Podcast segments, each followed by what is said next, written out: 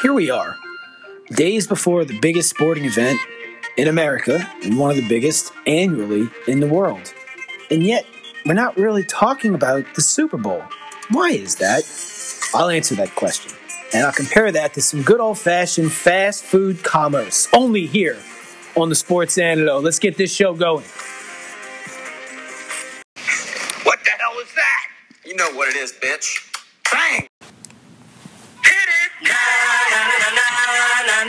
Welcome to the Sports Antidote number 86, Fast Food Forensics. The show stands at 45 and 32 ATS, 58% against the spread. Tommy Bench sent me his notes yesterday, and I'm telling you, right, I'm telling you, this dude's going to bring the wrath of God on this one. This is right up his alley. We may have Bro Exotic, may not. Too early to tell. I do want to touch on organic growth on the podcast. We'll talk about the NFL, the direction they've decided to take. In lieu of discussing the Super Bowl, Alvin Kamara in Las Vegas, what a mess. No vaccine for people going to the Oscars. You heard me correct. No vax proof for that. And we'll talk about Canadian churches. Yes, tying fast food forensics into the Super Bowl. You're probably wondering how can one do that? It's it's actually quite quite possible. As a matter of fact, I'll make it look easy, as I typically do. Please rate, subscribe, and review. We, this is very important. I know I say this. I don't see that many reviews the last few weeks. Be sure and give us a review, five stars, obviously. Follow us at the Sports Antidote on Instagram. If you don't have Instagram, just get it and then follow us. How about that? It takes 10 seconds to set it up and less to press to press follow. So please do that. Speaking of which, organic growth. Look, as the show grows and as I'm back to I'm back to form, fighting weight nearly here, uh, as my you know cognizant ability to put together a really good show here uh, will rise is rising as you have noticed. If you haven't, I know we have some new listeners. You can go back and listen to one two weeks ago, and I'll tell you kind of what happened. No need to really touch on that. However, when I say reach out and touch a brother, tell somebody about the sports antidote, I, I, I don't mean it in a sense of like, oh, hey, man, you should listen to this, or like, oh, yeah, you, you'd like this. You all know someone who would like this show. You don't need to gamble to like this show. Half the people we ha- that I know of, at least, well, I don't know half the people that listen to the show. I mean, there's a lot of people, but I, the guys I know, for the most part, don't even gamble, and they do lean to the to the right. But I have some guys that are middle left that do gamble, some that don't, and like the show. So its eclectic nature is an acquired taste. However, don't tell me that don't tell me that this isn't this cannot grow. We're going to give this one more shot. I'll be 40 this year. We've been doing this for a while. We've changed the name. People have come and gone. I have my crew now. This is I'm going to dance with the one I came with when we decided to make it the reset, get rid of all the ones we did in the past with Bro Exotic, Tommy Bench, and we'll always have guest host, the drunk neighbor, Dickie Salvo, and other guys will jump on, Coach O, of course. But it's very important that you actually go out and tell someone about it and literally make them follow it. I, I get a stranger every time I travel. I got two yesterday. I make them click it, follow, or subscribe and it'll pop up and maybe listen to it maybe they don't. I always ask where they're from they tell me and then i check the um, the coordinates as anchor lets us do so we can see if the dude from wyoming listened if the dude from maine listened and sometimes they do sometimes they don't i don't know. But it's important that you actually identify or just throw it out there in passing i don't care. But let people know what's up the show's only going to get better and in the dog days of post football post march madness when the media gets completely lazy and wants to revert to race about everything and all this other hoopla, we will still be pumping out organic and very original content. And that is what separates us from the rest of the pack. Full stop, period. The NFL has lost its mind. And, and, and we are going to touch on this after the fact, after the fast food forensics take I, I just I and there's no world, no galaxy out there where this is justifiable to have the Super Bowl be creeping up and we're not even discussing it. Talk radio, race dominates talk radio, race dominates the television, and it's because we kind of allow it. I'll get into this and more, but that's a little just a little prelude as to where I'm prelude as to where I'm going here. Super Bowl picks. I do have a few picks and some analysis on the Super Bowl. Um, I do have a couple original points. I will say this though: the prop bets are usually 80% of the action for every sports book. Rarely do people actually bet the sides. it's everything but the sides, really. Um, you'll see bets from you. I think I saw one, one I kind of like. We'll discuss Djokovic points, rebounds, and assists. The big guy for the Nuggets. Will that be more than the longest field goal kicked? but sometimes you can find gold. There's over 5,000 props listed. If you go through them with a fine tooth comb, you can find them. And believe you me, Vegas does not like, does not like Super Bowl Sunday. Everyone be like, oh, yeah, you don't. No, no, they don't. They wish everybody would just bet the sides. But these props, really lead to some uh, damaging. It, it can be damaging. Trust me. Okay, believe you me. Last year, a fan runs on the field plus 15,000, and guess what happened? Yeah, even though he scripted, whatever. I don't even want to get into that. That bet should have been stricken from the record. Alvin Kamara, if you didn't see, boy, the Saints are falling apart. I watched the video. It's amazing how the Kamara beatdown happened before the Super Bowl, nothing good happens to athletes in Las Vegas. It's just ridiculous. Payton's gone. They hired Dennis Allen, the defensive coordinator. That's a very good move. But at the same time, not because he's white, but the Kamara thing is just outrageous. People think it's going to fly under the radar. I do not think so. I don't. Uh, I do think there is going to be some punitive action, and there is going to be, I believe, a suspension involved. If they suspend you for DUI, or DWI or whatever your state calls it, you most certainly are going to be suspended for stomping on some dude.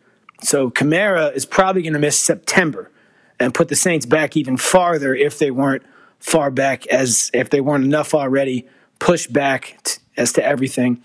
Michael Thomas may return. This isn't a Saints podcast, but we do have a good amount of people listening to it in the greater New Orleans area. So we'll be discussing that in the offseason. I do want to talk real quick before we get into the meat and potatoes here about what's going on in Canada. Canada, right now, and uh, you have to understand it, what Trudeau is doing, the prime minister out there, is unbelievable. Now, aside from the truckers and all this, the, all the stuff that's happening, right now, if you are a pastor in a non denominational or any type of Christian church, even a Catholic church, and not to say even, I just meant priests are not exempt from their new world order. In other words, if you are a pastor, priest, or whatever, and you are preaching against the LBGQYBDAOP squared, you are subject to arrest. Arrest. And here in this country, we're not far from that in certain states like California. But the separation of church and state is a very important thing, regardless, even an atheist that understands anything constitutional or understands logic in general would say, yes, there has to be a separation of church and state. Now, if you're a pastor, can you get up there and say, we need to start killing people that don't, believe? no, you can't say stuff like that. But practicing religious freedoms is a huge part of this country. Go try to be a Christian in Turkey, see what happens. Go try to be a Christian in Indonesia, see what happens. Go try to be a Christian in China, see what happens. I mean, there's Christians that have been still in camps in China right now, missionaries. Go look, go Google this stuff. My dad's been on this for years, decades. He knew one person that was detained in China for preaching about God. It's insane. So what Canada is doing, they're well, well far ahead of Australia on the on the woke insane meter. So keep this in keep this in an eye's view. You go to church or not, I don't care. But I'll tell you this: arresting ministers and priests mid sermon and mass for preaching against this and arresting people not wearing masks in church during the service is a very, very telling and scary. It's just a scary chapter of the one to come. It's a, it's a scary ending to the book, and we're not even halfway through this yet. So keep an eye on that. I certainly, as hell, will be looking at that because that is beyond outrageous. That is now infringing upon your basic rights to worship the God of your choice. And you choose. Obama sat there and chose to listen to Reverend Wright say, God damn America. All right, he shouldn't be arrested for that. I don't agree with it, but I don't want Reverend Wright to get canceled no, it's his congregation. You have the, that's not necessarily hate speech, it's crazy speech. You have the choice to sit in that pew or not. Plain simple. So, you know, I I don't agree with the people in West Virginia and the Appalachian Trail holding up rattlesnakes. I think that's ridiculous. But at the same time, if that's what you choose to do, right, go ahead. I think that is illegal. I don't know. Anyway, rattlesnakes bite and they're venomous. Uh, very. It's a mixture of the hemo and neurotoxin. It is a nasty potion. We'll be talking about that uh, coming up in a, in a future episode as I had a lot of time to line these up in January. And lastly, yes, the Oscars will not, I repeat, Hollywood Insider reports, will not require vaccine passports to enter that facility. Okay, I, I you know, I, in the words of Marv from Home Alone, hey kid, suck brick in substitute of something else that rhymes with brick. See, I'm trying. I'm, I'm trying. You see, I'm trying to turn a new leaf. I actually prayed before this episode to get my mind right as I've become more spiritual now, which is a good thing. I just feel that this is if, if you you have to have a vaccine passport to go into a subway to get a nasty six inch sandwich in California.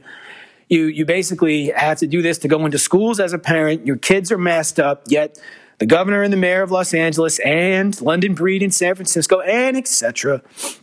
do not wear masks in public and in closed areas. Continue to be shown, make excuses like I was holding my breath, and now you do not have to have a vaccine passport for the super, super elites to go into the Oscars coming up early this year. And the reason why is because a lot of them are not vaccinated, but yet they tell you to get your happy ass vaccinated. Let me let, let, this sink in one second.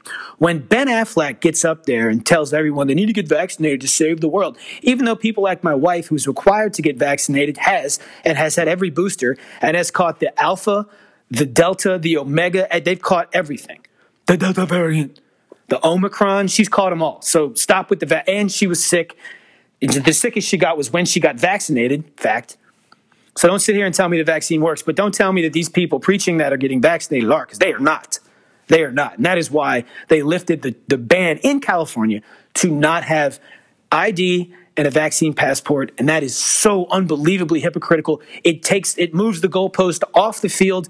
The goalpost is not even in America anymore. We moved it to England, across the pond, because they're not vaccinated.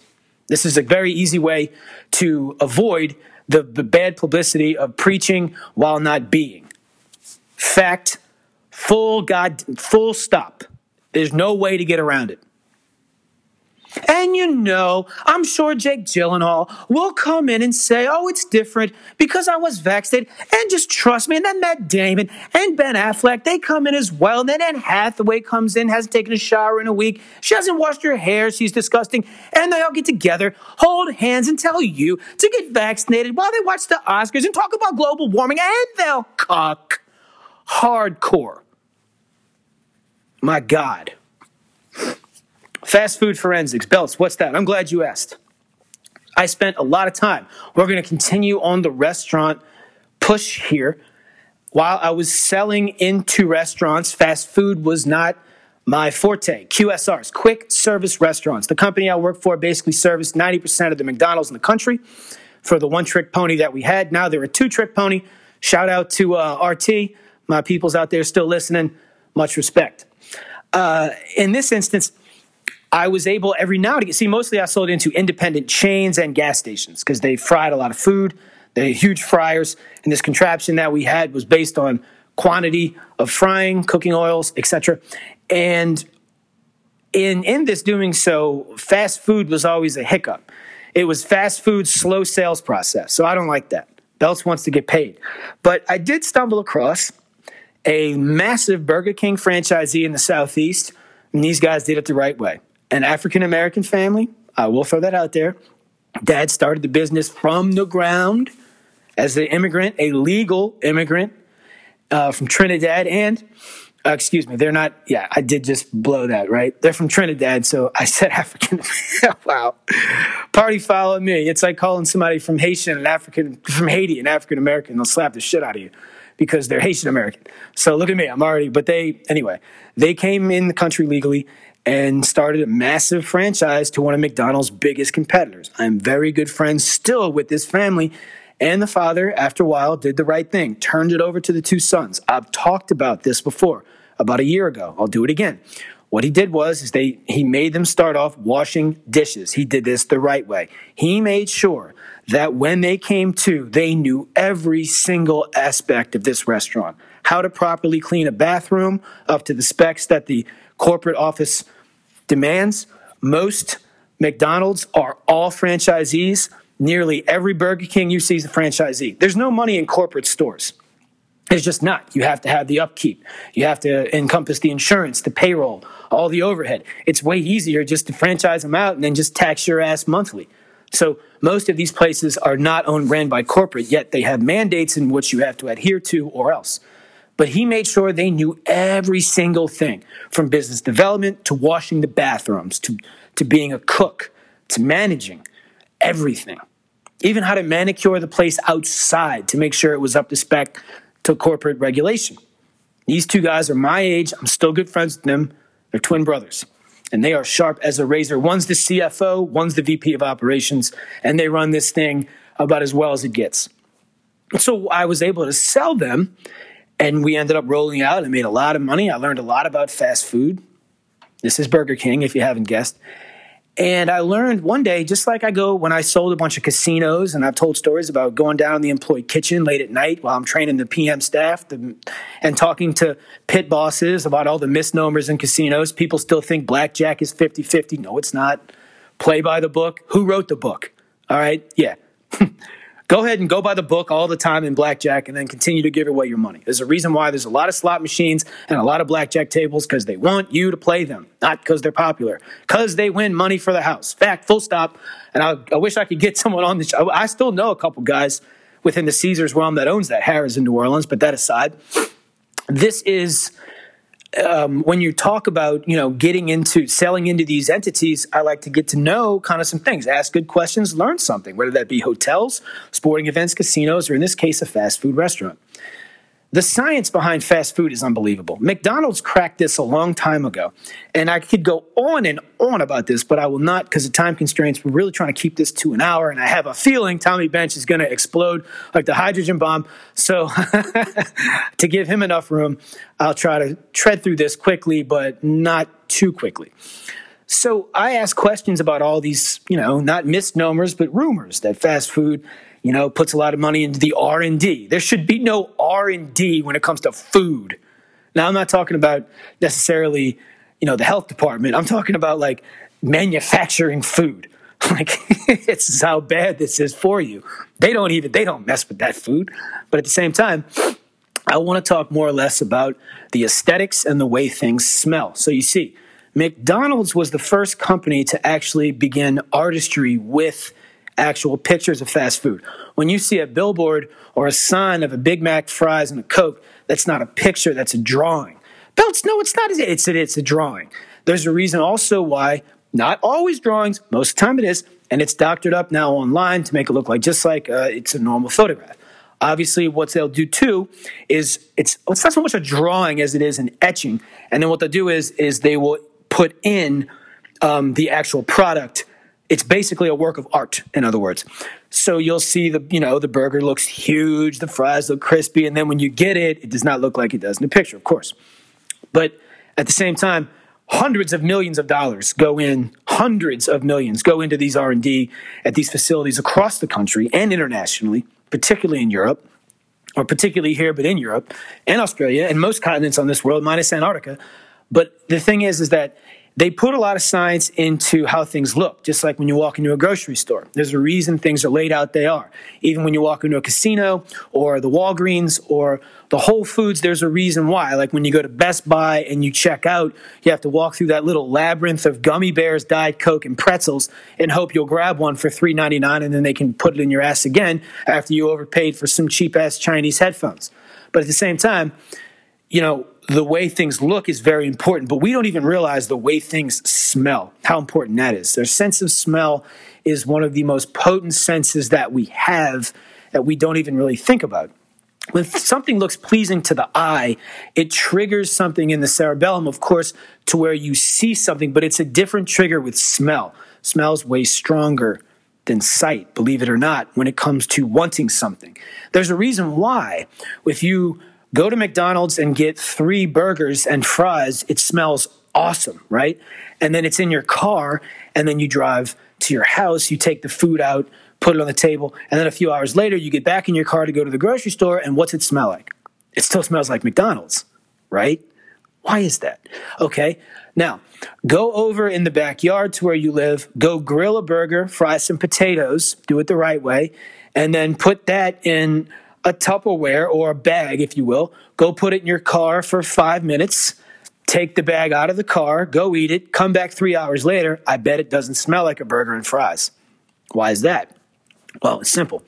A lot of the money that goes into the R&D for fast food restaurants, particularly McDonald's and the aforementioned and Burger King, is they want that smell to lure you in because the way it looks and the way it smells will get you. You can smell a McDonald's restaurant way far away. It's just like a movie theater. They do this too.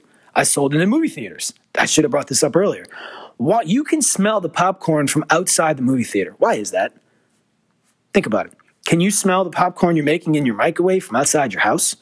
That's not a comparison. It is. It's a, it's a good enough comparison for me because much like casinos pump in oxygen, there is an extra added aroma in most movie theaters to get that popcorn smell to get you going. That popcorn does not taste nearly as good as it smells, right? And then when they show the visuals of the of the candy and the drink and the popcorn dancing around before the movie, yeah, it's subliminal messaging to go get you. Yeah, it is, but at the same time, the smell is what hooks you. So in fast food, the smell's going to get you and it works. However, what you bite into, here's the, here's the, just the damning part of this whole thing. When you bite into that Big Mac and you think it tastes good, it simply doesn't taste as well as it smells, but your brain doesn't allow you to know that. This was even told to me by the owners of this franchise. They know all about it. Yeah, the food doesn't taste like it smells, but you don't know any better. You probably think that's a bunch of mumbo jumbo. It's not. When you cook a burger on the grill, it tastes just like it smells delicious. I'm not saying McDonald's isn't good. If I'm hungry, I'll wolf down a Whopper at Burger King in two seconds with cheese. I don't know. I, don't eat fast food, but I certainly will if I'm hungry, and that's all there is. Pass it on. Give me another one. But at the same time, it does not smell like it tastes because there's engineered to make you think a certain way. That's how this works in the QSR segment in this country and others as well, the quick service restaurants. Hardee's, Carl's Jr., Wendy's, In N Out Burger. Same thing. All of them. But the two pioneers, McDonald's and then Burger King being close second on bringing the scientific research, the R&D to the actual food, not just to make it look a certain way, taste a certain way, but to make it smell a certain way. If they didn't put the money into making it smell like this, it wouldn't. It just wouldn't. Great point, Belts. Wow, that means a lot. What's that have to do with it? I'm glad. I'm super glad you're with me here because it has a lot to do with a lot.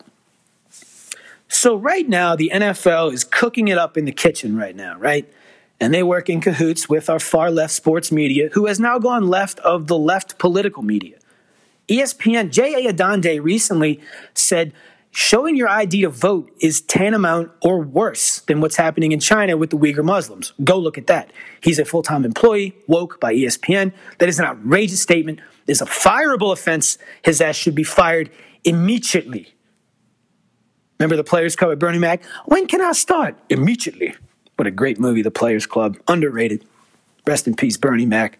The only funny man on Kings of Comedy. D.L. Hughley's not funny. Neither is Cedric the Entertainer. And Steve Harvey's a lemon. Sorry. Somebody had to say it. They stink. But Bernie Mac is one of the funniest comics ever. There's not been a movie, and that show he had on Fox was amazing. Missed that guy. And Charlie Murphy. So, right now, the NFL cooks up this burger. The burger's the Super Bowl.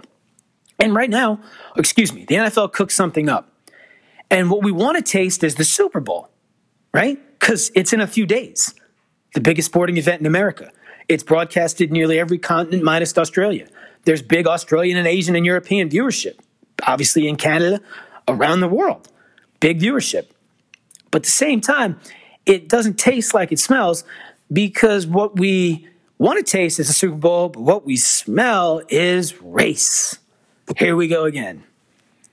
Mina Kimes has not had one tweet about the Super Bowl yet.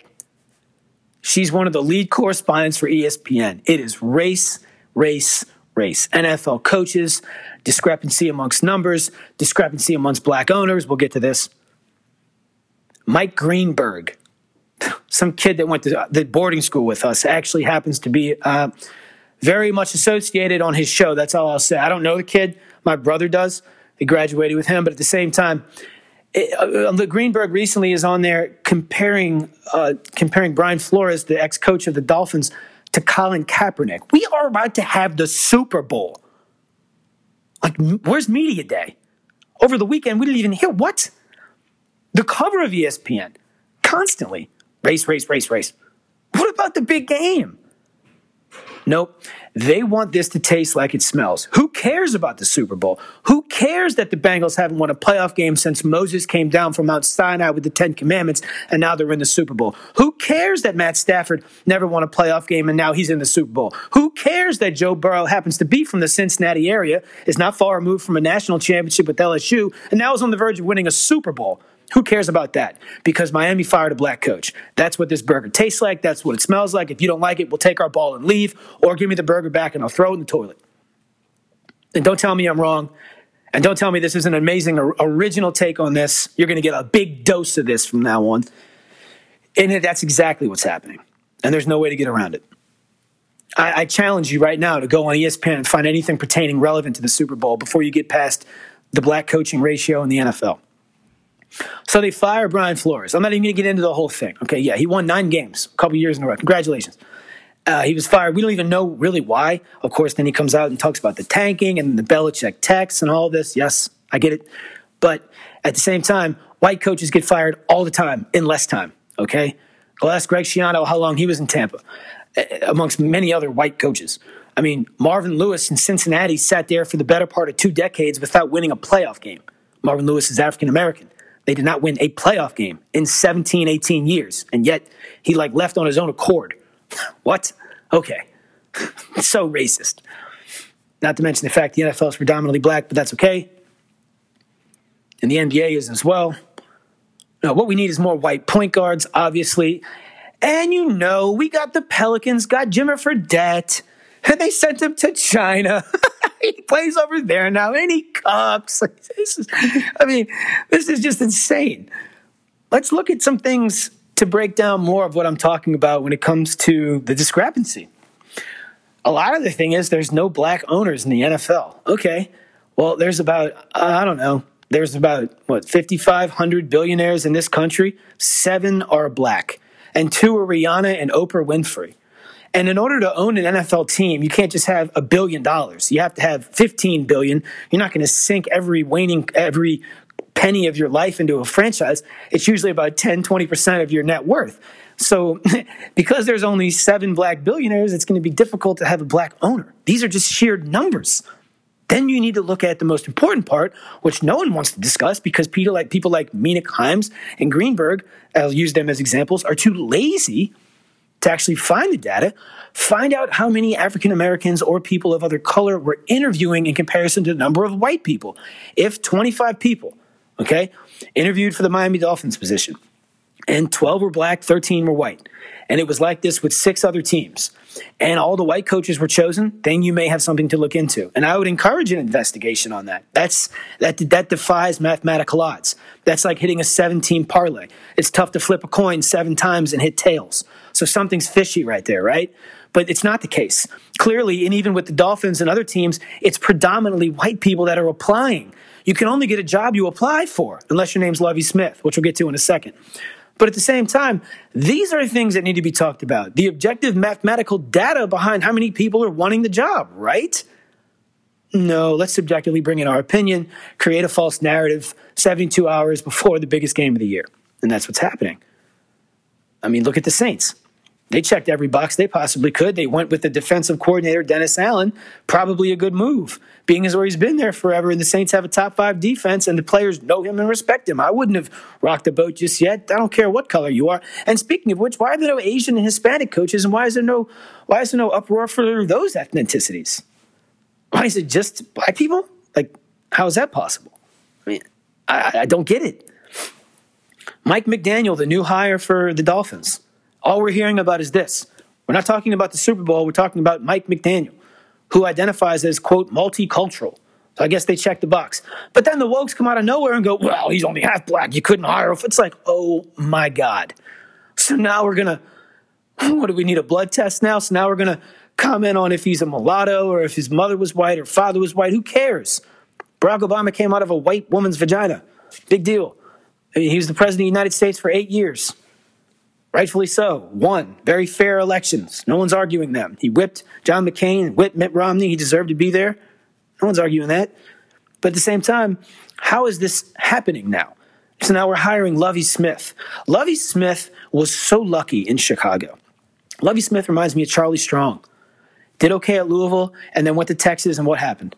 They didn't go to a bowl game for three years at Texas, okay? And then he goes to South Florida and ruins that program. He's not a good coach, right? Lovie Smith happens to be African American, much like Charlie Strong. Great man, great man. Both of them, great men. I've heard them speak motivationally, not in person, but I have. They're great speakers. They're great parents. They're great people. They're just not good coaches. But Lovie Smith won all these games for Chicago. Okay, he had Brian Urlacher at middle linebacker, probably a top five defensive player of all times. Tillman and Briggs and Devin Hester, who returned 19 punts a week and caught touchdowns, ran back kicks, ran back short field goals. I mean, it, okay. And the NFC was really weak those times they went.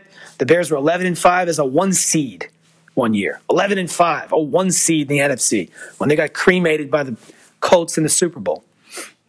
But the Texans hire Lovie Smith. This man failed at Illinois. Go look at what he did at Illinois over the last few years he was there, the university in the Big Ten. They were awful. They didn't go to a bowl game, and twice they lost to a directional Michigan at home, twice on their homecoming. They cut Central Michigan a check for $972,000 to come in there and whip their ass. That's a fun bus ride home. Thanks, pal. what? Bret Bielema comes in there the next year with that group of idiots, almost goes to a bowl game. They go to Penn State, win in eight overtimes, and Illinois will be a team we'll be on next year in college futures. Speaking of which, I went five and one, six, one and two for futures as a whole this year. If you 45 and 32, that's 58%, almost what? Almost 75% on futures. You will not find a show this unique that gives you this type of insight with free gambling picks clipping at almost 60%. And all the plays are on Instagram and on this podcast. I had to throw that in there. Reach out, touch your brother, rate, subscribe, and review. Follow us at the Sports Antidote. So the Texans hire Lovie Smith. I mean, I, I, just don't understand this. He interviewed as like the assistant special teams coach. Then it was no, make you defensive coordinator. Now it's your, your head coach. So the, the Texans check the box. Lovie Smith probably knows this, but he accepts, of course, he accepts the money, the responsibility. I would but it's not not a good look for the NFL. As they continue with the media to cook up these burgers, we want it to smell and taste like the Super Bowl, but no, it will continue to taste and smell like more narrative driven, false narrative, racial division that is not there, that is conjured up in a witch's cauldron by these group of demons. Super Bowl is going to be interesting. Rams here versus the Bengals. Most people like the favorite. No shock there. You know, the funny part is, like I said, most of the bets on this game are actually not on the side. It's the myriad of prop bets that are placed out there. This will be our last football pick on the record on the show 45 and 32, all documented on Instagram. And on this page, 58% not counting the future wins or some of the money line dog winners. These are strictly ATS on one unit and one unit only. We will be posting six prop plays on Instagram. I have four of them. I'm waiting on two more. Jump on Instagram, create an account, and just follow us if you don't have one. It takes 10 seconds. Don't tell me you can't. Don't cuck me. Get your own wife. The Bengals. It's amazing right now. This the Rams are four and a half point favorite, and I kind of see why. Right now, the general public, 60% of people seem to think the Rams are going to cover this. I can see either team covering. The points rarely, rarely play in a Super Bowl. That, as a matter of fact, they plays about 10% of the time dating back to the late 60s. Usually the favorite will win outright or the dog will win outright. Both teams will win. The points won't play like most games in the NFL. The Super Bowl is no different since point spreads are shallow. Usually it does not play. If I told you the Rams won 27 to 20 or the Bengals vice versa, would you really be that surprised? Probably not. We'll start off with this. I don't know how you don't take the points here. I really don't. Don't tell me this Bengals team can't bang around with the Rams. I understand they're going to be seeing one of the best defensive players ever in Donald across the other side. Von Miller, not too far from him. The Rams, an excellent secondary, a very good defense, and they have better players, I think, mostly than the Cincinnati Bengals. I think the Bengals have a significant coaching advantage. I do not like McVay. I, I don't care. Drunk neighbor, I love you. He's not that good of a coach. This is an all star team. This is the Lakers, the fakers of the NFL, is all I care. I think you take the Bengals or nothing. We're not talking about teasers here. I do like the four and a half points. And if I like the Bengals to cover, I don't think we get in a shootout. I like the under 49. We're going to buy one half under 49 and a half minus 120. That's a very cheap number to buy it off on a half. That's a kill number. That'll save you on 21, 28. If it does get high, get it off that whole number, get it to a, a hook. 49 and a half. We like the Bengals plus the four and a half, and we like under 49 and a half. Now, if you want to bet the money line, you can get the Bengals right around plus, what, what 155? But if the Bengals win, the odds of Joe Burrow winning the MVP are very high. Burrow's MVP, which we'll be talking about, well, I'll be putting on Instagram, is plus 200. I would take a look at that. It could go to Mixon. It has gone to defenders and running backs in the past, last 15 years, six times it's gone to a non quarterback position. I don't see that happening here. Um, also, Matt Stafford's attempts, we'll be looking at that one too after the Rams laid an egg, scoring three points versus the Patriots. Look for McVay to try to score some points. I think Stafford's going to throw it a lot. That doesn't mean he's going to complete a lot. Check the Instagram page at the Sports Antidote, and I really like the Bengals' first half money line plus 145. I love that that seeps value right there. So for the last picks for the year, on the record until the props on Instagram, my friends, we like the Bengals for the game, plus four and a half. We like it under 49 and a half. And we like Joe Burrow, Big Balls Burrow, and the Bengals plus 40, plus 145 in the first half. Keep it real, baby. Good luck.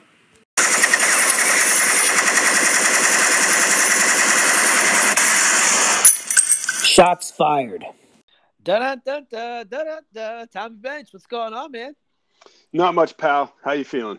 Oh yeah, I'm good, man. Feeling good. Uh, I saw some funny things today. Um, I'm gonna spike this on you at the end. A very interesting.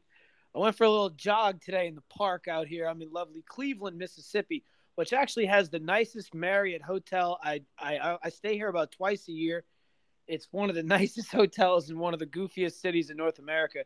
But I'll, I'll just tell you now, while I was running, I passed someone who had mask, face shield, oh, and something else. It was like I, I, I didn't want to stop, but it was like the I could. But tell you wanted a, to. The, the, but there was another band, so there was a mask and something else. It might have been a double mask face shield. I don't want to call it that just yet, but that person was also running, which I found to be like I don't think they were using that mask you know, they think like like you do on the treadmill right. sometimes. Right. No, like I think that was literally just he wasn't trying to get the vid out for a stroll in the park. I don't know. And again, you know he's boosted. You know three quarters of his body weight is vaccine by now. Absolutely. He's probably going and, and illegally getting fourth and fifth boosters. He was sweating out the vaccine. He was probably sweating out some uh, vax. I can smell it.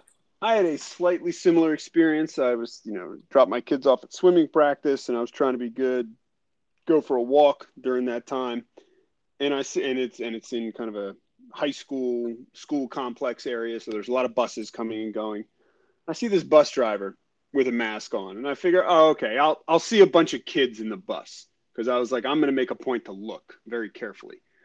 Not a child in that bus. Yep, I've seen that. This too. bus driver's in a huge empty bus, and then I thought, well, you know what? Maybe it's the Cuck School District, right, or their employer Two seconds later, I see another bus and I see a woman's nice smile as she drives by. So either the policy is if there's nobody else in the bus, you can take the mask off, or people don't listen to it, or but I, I just like these people, and and again, I I fault the individuals, but I also fault the public health establishment that have scared people into thinking that that those are reasonable things that you have to do. That's what you have to do to be safe. So yeah. look, we're we're gonna hit COVID hard next week because by next week the hypocrisy will be too much. We got a few things on the docket, so I'm ready to jump in if you are. Go ahead. All right. Recent reports are coming out. You know, we're getting to the start of 2022, so everybody gets to compile all their various data about 2021 and start dissecting it and going through it. And very interesting story. And, and, yes, it was on Fox News, but I was able to, to verify that these numbers are legitimate by checking some other news sites about the number of people being shot. Now, of course, this is no surprise. I, I, think we're now up to something like 16 U.S. cities, and I believe a city is any census area uh, or, or municipality defined as having a population greater than 100,000 so something like 16 U.S. cities saw record numbers of homicides and increases from last year, and many of them last year was a record, right? So we're stacking record on top of record. But this Fox News article looked at four cities in particular: Chicago, Baton Rouge, Columbus, and Louisville all of these cities set records for murders in this particular year. So, in order, Chicago, 797 total murders, Baton Rouge, 133 total murders, Columbus, 204 total murders, Louisville, Kentucky, 197 total murders. So, you say 197 in Louisville? 197 in Louisville, Kentucky. That is outrageous. Okay, go ahead. So now you start asking yourself, well, well, who's bearing the brunt of this increase in murder? Right? Who makes up the, the overwhelming majority of these murder victims? In order, Chicago, 81%, Baton Rouge, 78%, Columbus, 66%, Louisville, 67%. What do you think those percentages are? Uh, black males? Correct. That is the percentage of murder victims. Now, let's be clear. We're not talking about people shot by police. These are no. murder victims. Okay. Now, I'm sure somewhere in those numbers, I, I, guess they would technically include people shot by police, but we'll get into that data in a second. So, what, what you're saying is 81% Chicago, 78% Baton Rouge, and about 67% for Columbus and Louisville, both. Those are the percentages of total murders that are the victims are black men. Let's assume that if you saw a 15% reduction in just those four cities in total murders, and also assume that that 15% reduction would, would, would be evenly spread through all the groups it affects. If you could reduce murders by 15% in those four cities, you would potentially save 153 black lives. That's a lot. Okay, right? Step in the right direction. All right. So so how could we reduce murders by 15%? Maybe we could refund police. Maybe maybe we could overfund police. Maybe we could have more police. Maybe we could bring back stop, question, and frisk may, you know, eh, broken windows policing, any number of things we could do. I really don't think, I think you'd be hard pressed to find any serious person, even somebody on the left, who would say, nope, we should continue defunding police and demoralizing police, and that will bring those murders down. I, don't think any serious person, because you even see liberal DAs now are starting to, the liberal DA in New York is starting to back off and, and say, well, you know, we, we are going to start uh, prosecuting people who commit armed uh, armed robbery, even if the gun isn't functional or loaded. So, so they're starting to back off now. Now, of course, you can't talk about this topic without well, well, well. You know how many unarmed black men are shot? But yes, I do. I happen to have that right in front of me. I went to the Washington Post. They maintain a very thorough data set going back to 2015. So from 2015, in 2015, there were 38 unarmed black men. Uh, I should say black people because I didn't sort exclusively by gender. So 38 unarmed black Americans killed by police. In 2016, it was 20. In 2017, it was 22. In 2018, it was 23. In 2019, it was 12. So we saw a reduction. I have a theory about that, and I'll get to that in a second. In 2020, it jumped back up to 18. And then in 2021, it was down to six. So you could argue, I, am sure proponents of the defund the police and, oh, we got to hold police more accountable and all this nonsense. And, and the reason I say nonsense, it's not because there aren't police who misbehave, it's because the overwhelming majority don't. And when you look at these numbers in relation to the millions of interactions police have with people every year, the fact that only a thousand people total on average over the past six years are killed by police. Total, you know, aggregate numbers, armed, unarmed, you know, justified, unjustified shootings, versus the millions of interactions. Uh, there, there are probably other more dangerous places you could be interacting with groups of people and face uh, more severe death statistics. But let's go with all right. Well, the 2021 numbers were so low because you know the social justice movement really held police accountable. Okay, so you saw a reduction from an average of about 20 over the preceding five years to six. So in theory, 12 lives were saved. But but again, I just showed you that if we reduced the murders in four cities in America we could likely save re- reduce murders by 15% we could save 150 black lives. Now again am i saying well the cops should go murder 12 more black men and that no no that's before anyone gets carried away that's not the point anyone's making. But i think you'd be hard pressed if you're a serious person and you're looking at the numbers and the data and what's going on and the underfunding of police the police department's facing record retirements and police saying you know what i'm done with this. And and just police in general backing off. I mean look if you're a police officer and and and you hear you know a call go out and it's like perp uh, yeah you're you, there's no way you're not thinking i hope this doesn't go sideways. I hope this doesn't go sideways because even if i'm right i'm i'm my life's going to be you know i'm going to get doxxed and all that. And and if i'm wrong or i make a mistake i'll be held accountable as if i did it intentionally. So i just throw those numbers out there again it, it's you know, and, and and when you average those four cities, seventy three percent, almost seventy four percent of the victims of homicide are are black males. Those numbers are specifically black males. The other ones now. Interestingly, I decided let me just randomly pull a name. So I went to 2015, um, and by the way, 2015 was the highest number of all six of these years but we forget that Trump wasn't sworn in until the beginning of 2017. So it can't all be Donald oh. Trump's fault. But but but let's just assume it is. Everything's Donald Trump's fault. It's the easy easy thing to assume. It is. I picked a name, and, and this name stood out because it was only one of two females killed in 2015. Her name was Betty Jones. By all accounts, Betty Jones was not involved in any sort of criminal activity. She was an older woman. I don't know if it specified if she was a grandmother in the article. She was an older woman. She was very involved in her community and her church. It was a case of a tragic accident. She actually called police because one of her neighbors in her apartment complex was getting very violent with a baseball bat. The police arrived, the situation escalated. The guy with the baseball bat came at the cops, the cops shot him, and unfortunately she was hit by a stray bullet. It just it's just an over uh, just an outright tragedy and and I, I like I, my condolences and sympathies in all seriousness i'm not saying that facetiously it's awful. But that's what happens in situations where you get a violent person and police have to come. Unfortunately, sometimes there's collateral damage. It doesn't make it okay. It doesn't make it right. It doesn't make it preferred. Why do I bring that point up? I bring that point up because these very low numbers, again, from 2021 to 2015, if you average it, the average is 19.85. So let's call it 20. Out of those 20 unarmed black uh, people who were killed by police. I'm sure if we dove a little deeper, we'd find some of them were accidental. Some of them they were charging at police and they couldn't see if they had a weapon. So uh, again, it just puts to rest this narrative that police are out hunting black people. It's, it's ridiculous. Unfortunately, the the biggest risk that most black men have is from other black men because almost all murder victims are usually murdered by somebody who looks like them, runs in their same social circles, similar socioeconomic status, same race, often same gender. Um, you know, I believe it's upward of 85 to 90 percent of victims and murderers share those demographic characteristics. So it, it, it's a tragedy. It's a tragedy that social justice and wokeness is leading to more dead people in general, and specifically a cohort that social justice is alleging that they're trying to help out. Let's move to crack pipes. And you crack might be like, whoa, whoa, Tommy Bench. That's an awfully racist jump there. Well, bear with me a second, because yes, I will tie this back around to race.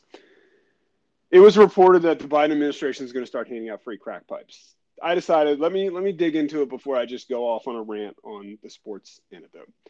Turns out it's not exactly it. They, oh, they, wait, they, dude, they clarified. First ask, shoot first, ask later. This is I know, I know, I know. But I'm I'm gonna be I'm gonna try to do a responsible act of journalism. Here. I don't know what that is. I just Um, shoot first, but that's why we have you on to clean it So- up at the end. Go ahead. So uh, the HHS made some very clear statements. You know, no, we are not giving out crack pipes, but they are distributing smoking kits. And and when they list off the things, it's like, well, there's disinfectant wipes for crack pipes. There's lip balm to use because I guess your lips get dry when you're smoking crack and meth, um, and and a couple other things in there to facilitate smoking crack with crack pipes. So you're right. Fine. They're not giving out crack pipes but they are giving out a whole sundry of uh, things associated with smoking crack. Okay, all right, fine. But they're not giving out crack pipes. Uh, but they are also going to give out needles and needle programs, which I really love the idea that my tax dollars should go into that. And before any of you eggheads out there, like, well, it has been shown that when safe needle injection sites are opened up, there is a reduction in the number of. I I don't care. I don't care. We should not be encouraging people to shoot heroin into their needles or No. into their arms. Like, I, period, full stop. You have to make certain moral statements and say that is a bad thing. We are not going to help you do it. Period. Okay, now, all right, where's the race thing come in? You and I have a classmate. We're not going to say his name because that would be unfair. We, we, didn't, we didn't consult with him, but very publicly, a classmate talk about an intellectual egghead who, I mean, has ranted and raved on various social media, Facebook, and even LinkedIn. I mean, and he published it as serious articles uh, that discussed how the CIA was integral in spreading the crack epidemic through um, African American communities in the 1980s. Hmm. Like this is a thing. There are some people who believe it that that the CIA colluded. uh, They wanted to destroy inner city black communities, and so they introduced crack and filtered it all in. And uh, it's just okay. All right. Now look, is it possible the CIA was somewhat giving a wink and a nod to some drug dealing to help fund uh, getting missiles to the Iraqis to use against the Iranians, Iran Contra? Yeah. It's possible. You know what? Oliver North is a GD hero because he didn't let the Gipper go down for it. So, setting that aside, setting setting that aside, um, U.S. Naval Academy graduate, former Marine infantry officer Oliver North. Uh, he was the reason they started an ethics program at the Naval Academy. But hey, hey, he took one for the Gipper. So he did. Um, he's God always got bless him. God bless him. God bless that man. But but okay, so in all seriousness, there are there are real you know intellectuals most often you know with the social justice crowd who talk about how the CIA tried to destroy black communities by by pushing crack in them in the 80s. Okay, whatever. The government is literally saying this program to distribute smoking kits and needles is going to target minority communities and the underserved and underprivileged. So we've come full circle from where it's a conspiracy theory that the CIA is putting crack into minority communities to the government is openly going to give you paraphernalia and assist you in smoking crack more healthily. Because you know it's just a matter of whether it's organic or not.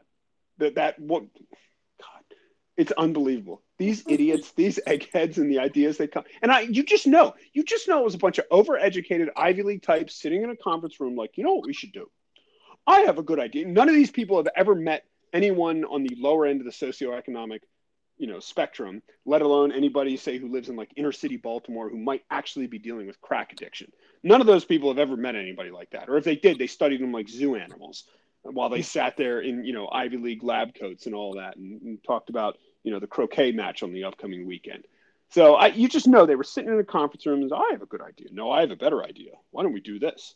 So just another outstanding government policy and then this reflects right into approval ratings. Now, again, in, in committing an actual act of alleged journalism here, over the past couple of months, a lot of conservative uh, commentators have been real big on, oh, Biden's approval ratings are worse than Trump's at this time. Well, that has technically not been true. And let me give you the specific metric that I'm using. I like the Real Clear Politics average of polls. It's, you know, the poll of polls. It takes the polls, it averages them. As, as polling outfits release new polls, it drops off the previous one. I, I think it, it's pretty objective. They don't, they don't, for instance, they don't also then do a Real Clear Politics poll and shove it in there. It's purely all third party polls. They just report it, aggregate it, and put it forward.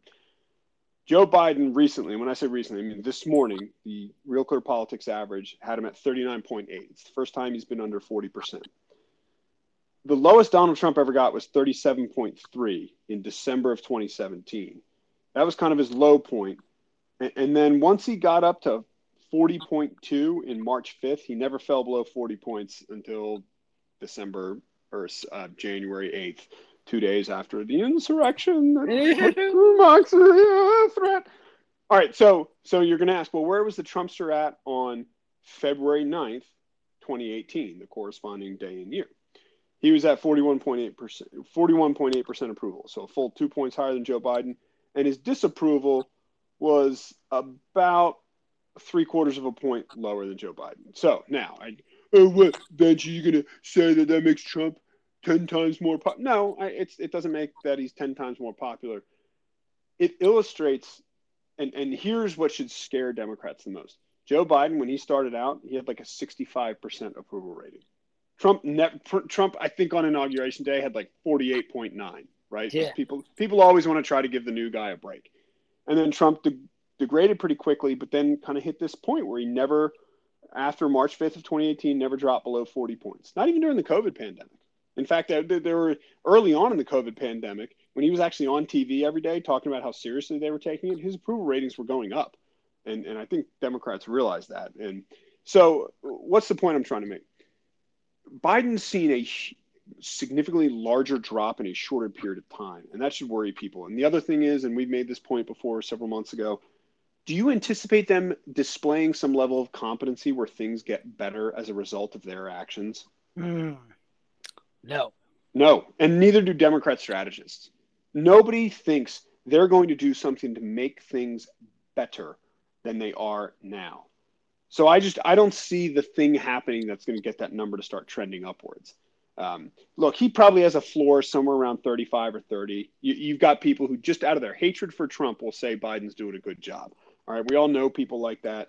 Um, no matter how hard it hits. And plus, inflation will eventually subside either through the economy cooling and job loss and price reduction and things like that, or the Fed the Fed is going to have to jack up rates, but that'll have a negative effect. So it's they're they're really backed into a corner.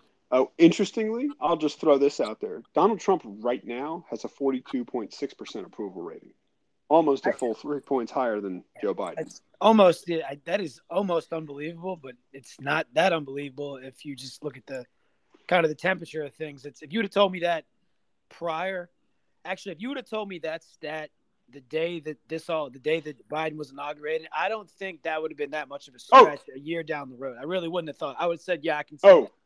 Right. Well, right, but I mean, yeah. And now what's interesting is Biden's disapproval is a full three point three point one points higher than Trump's current disapproval. So very, very interesting here. So, all right moving on.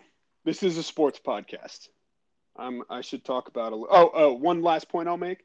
I actually think Donald Trump being thrown off social media is helping his image. It kind of is. And and that will be the ultimate irony if he runs in 2024 and gets reelected. If if if the New York Times and all the eggheads get together and their analysis is the fact that he wasn't on social media vomiting his mind into everybody's phone every 30 seconds helped him and you know what might be interesting is if they reinstate him during the campaign. If they if they if somebody realizes that and goes, you know, that's how you'll know. So we're calling it here first. If Twitter and Facebook, if all of them reinstate him, it's because all their eggheads got together, did some number crunching, and realized, guys, it's actually helping him to not be on social media. So keep an eye out for that. All right, let's round this out real quickly. We've gone on a little long here. You got two American-born athletes who are representing China in the Winter Olympics. Now, I personally have decided I'm not watching the Winter Olympics. I don't want to call it a boycott. I just I don't want to support it. I don't want to support it being in China. I think it's I think it's it should have been pulled from China. It's terrible that they've got it it, it's terrible that they get to use this to try to show the world how wonderful they are. They're awful. They they they wrecked the world for the last two and a half years by their secrecy and their irresponsible handling of things. Not to mention they've got a million Uyghur Muslims in a concentration in concentration camps in the western Xinjiang province, and they use them for slave labor so that LeBron James can make sure to get his sponsorship deals. So, oh uh, yes, the first one, Zhu Yi, and I, I'm sorry if I mispronounce her first name. Uh, she's a skater. She was born in California, lived here in the United States for most of her life, but in 2018 said, I am moving to China and I am giving up my U.S. citizenship. She's very outspoken about it. fine. Hey, you're a grown up now. What I want to make sure of, and let me let me just tell you, if I were if I were the president for for well, I'll talk about that at the end. So she's a skater. Now she had a tragic performance, like fell down twice. Apparently, she got wrecked on the Chinese social media site Weibo, which is like their Facebook because they don't let Facebook operate. She got wrecked. I mean, they were merciless. And all I can think, if they actually had crowds there, and if I could have been there, do you remember the old lady in The Princess Bride? Boo! Princess Boo! Boo! the curved finger, boo! That would have been me in the audience. Boo! Just as she fell down. I would have even dressed up like the old lady in tattered clothes. Oh, it'd be it'd be great. Somebody they should find that old lady and bring her to sporting events. So um, that that's that's her. And you're like, well, that's not very nice. I don't care. I don't care. You turn your back on America, I'm turning my back on you. Boo! All right, that's what you get. But now there's there's a case of a similar but slightly different Eileen Gu, and and I'm going to say something that's going to upset the social justice warriors. Zhu Yi looks very ethnically Chinese. In other words, you would look at her and say that is someone of Asian descent. Eileen Gu does not. You, would look at her and think there, there's. In fact, Michael Scott said it the best way in The Office, and since I'm quoting him, it's not as offensive as if I say it myself. Remember when Michael Scott met Karen Filippelli for the first time? Yeah. He said, "Wow, you're you're so ethnically ambiguous. Was your father a GI?" so talk about things that would get you fired from HR immediately. That's what you would say to Aileen Gu, Eileen or Aileen Gu. You you'd look at her and go something, but I can't put my finger on. All right, it turns out her mother is Chinese, her father is is American. Um, she's a very attractive young woman. She actually has sponsorship deals with several companies, and I believe Victoria's Secret and has done some um, underwear modeling for them. So she's very photogenic. You know, um, has blonde hair, I think even blue eyes, and she's a skier. She was born in America, raised in America, lived all her life in America, talks American. What I mean is, is she does not have any sort of accent. No accent. Speaking English. And she decided to represent China because her mother is Chinese. Now, Zhu Yi was born in the U.S., but I believe both her parents are Chinese and, and from China who had emigrated. Eileen Gu has one one parent from China, and when asked twice by two different reporters, "What is your American citizenship status?" Because again, China does not allow you to have dual citizenship. If you want to be a Chinese citizen, you're supposed to renounce all your other citizenship. She totally avoided the question. Just talked about, "Oh, I appreciate the support of USA skiing and China skiing and yada." And somebody was like, "Yeah, but what about your citizenship?" Well, I just, I really, I mean, I, oh, that infuriates me. And so, let me tell you what I would do. DJT got reelected in 2024, and you know I'm his chief, you know, deputy assistant secretary under chief of staff, whatever. And he's like, Tab, I need a suggestion. What should we do about these two? I'm like, I'll tell you, Mr. President. Get the Secretary of the Treasury, the head of the IRS, and the Commissioner of Social Security, and have them at your office tomorrow at 9 a.m. And I'd look at all three of them, and I'd say, and get the Secretary of State in here, and whoever heads up the passport division. First, I'd look at the Secretary of State, and I'd say, I want their passports revoked. You better act like they were part of the 9 11 plot. They will never set foot on you native soil ever again. Okay, just like Francis General Francis X. Hummel when he told his Marines they would never set foot on you native soil ever again. I want to make sure she doesn't step either two of these women step one foot on U.S. soil ever again. Make it happen. You're dismissed. IRS. I don't ever want you to collect taxes from them. Okay, they're not U.S. citizens. Fine. Let let the Chicoms take all their money. Get out. Yes, sir. Next, Secretary of the Treasury and the Social Security Commissioner. Neither of them better get one penny. One penny. I don't care if they've already paid taxes in, they revoke their citizenship. And the Supreme Court has ruled that there are all kinds of things that the government can do with respect to your Social Security. It is not a contract, it is not a guarantee. They don't have to give it to you. And I would say, I, I don't care if they're poor, destitute, and dying someday, 60 years from now. Not one penny of taxpayer dollars goes to either two of these. Do you understand? Yes, sir. Get out, make it happen. I, it's you want to turn your back fine we we can play the jealous ex-girlfriend better than anyone and that's that would be my directive in how to handle these two and anybody else who wants to pull this stunt in the future I like it. Here we go. oh, this is great. Well, we ran a little long there, but that was totally worth it. Uh, I think you made your point though, there, pal.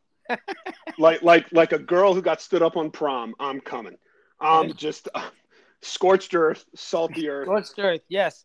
And I could be the secretary of offense because we I- it- play no defense. That's right. We're getting rid of the Department of Defense. It's the Department of Offense. Yeah, we're running the offense, pal, and we're going full out, five wide. We don't punt. We don't go for two every time, and we onside kick. That's all we do. But uh, anyway, That's right. yep. All right, brother. Well, that was a nice rip, man. Thanks for jumping on. But anything you want to close with?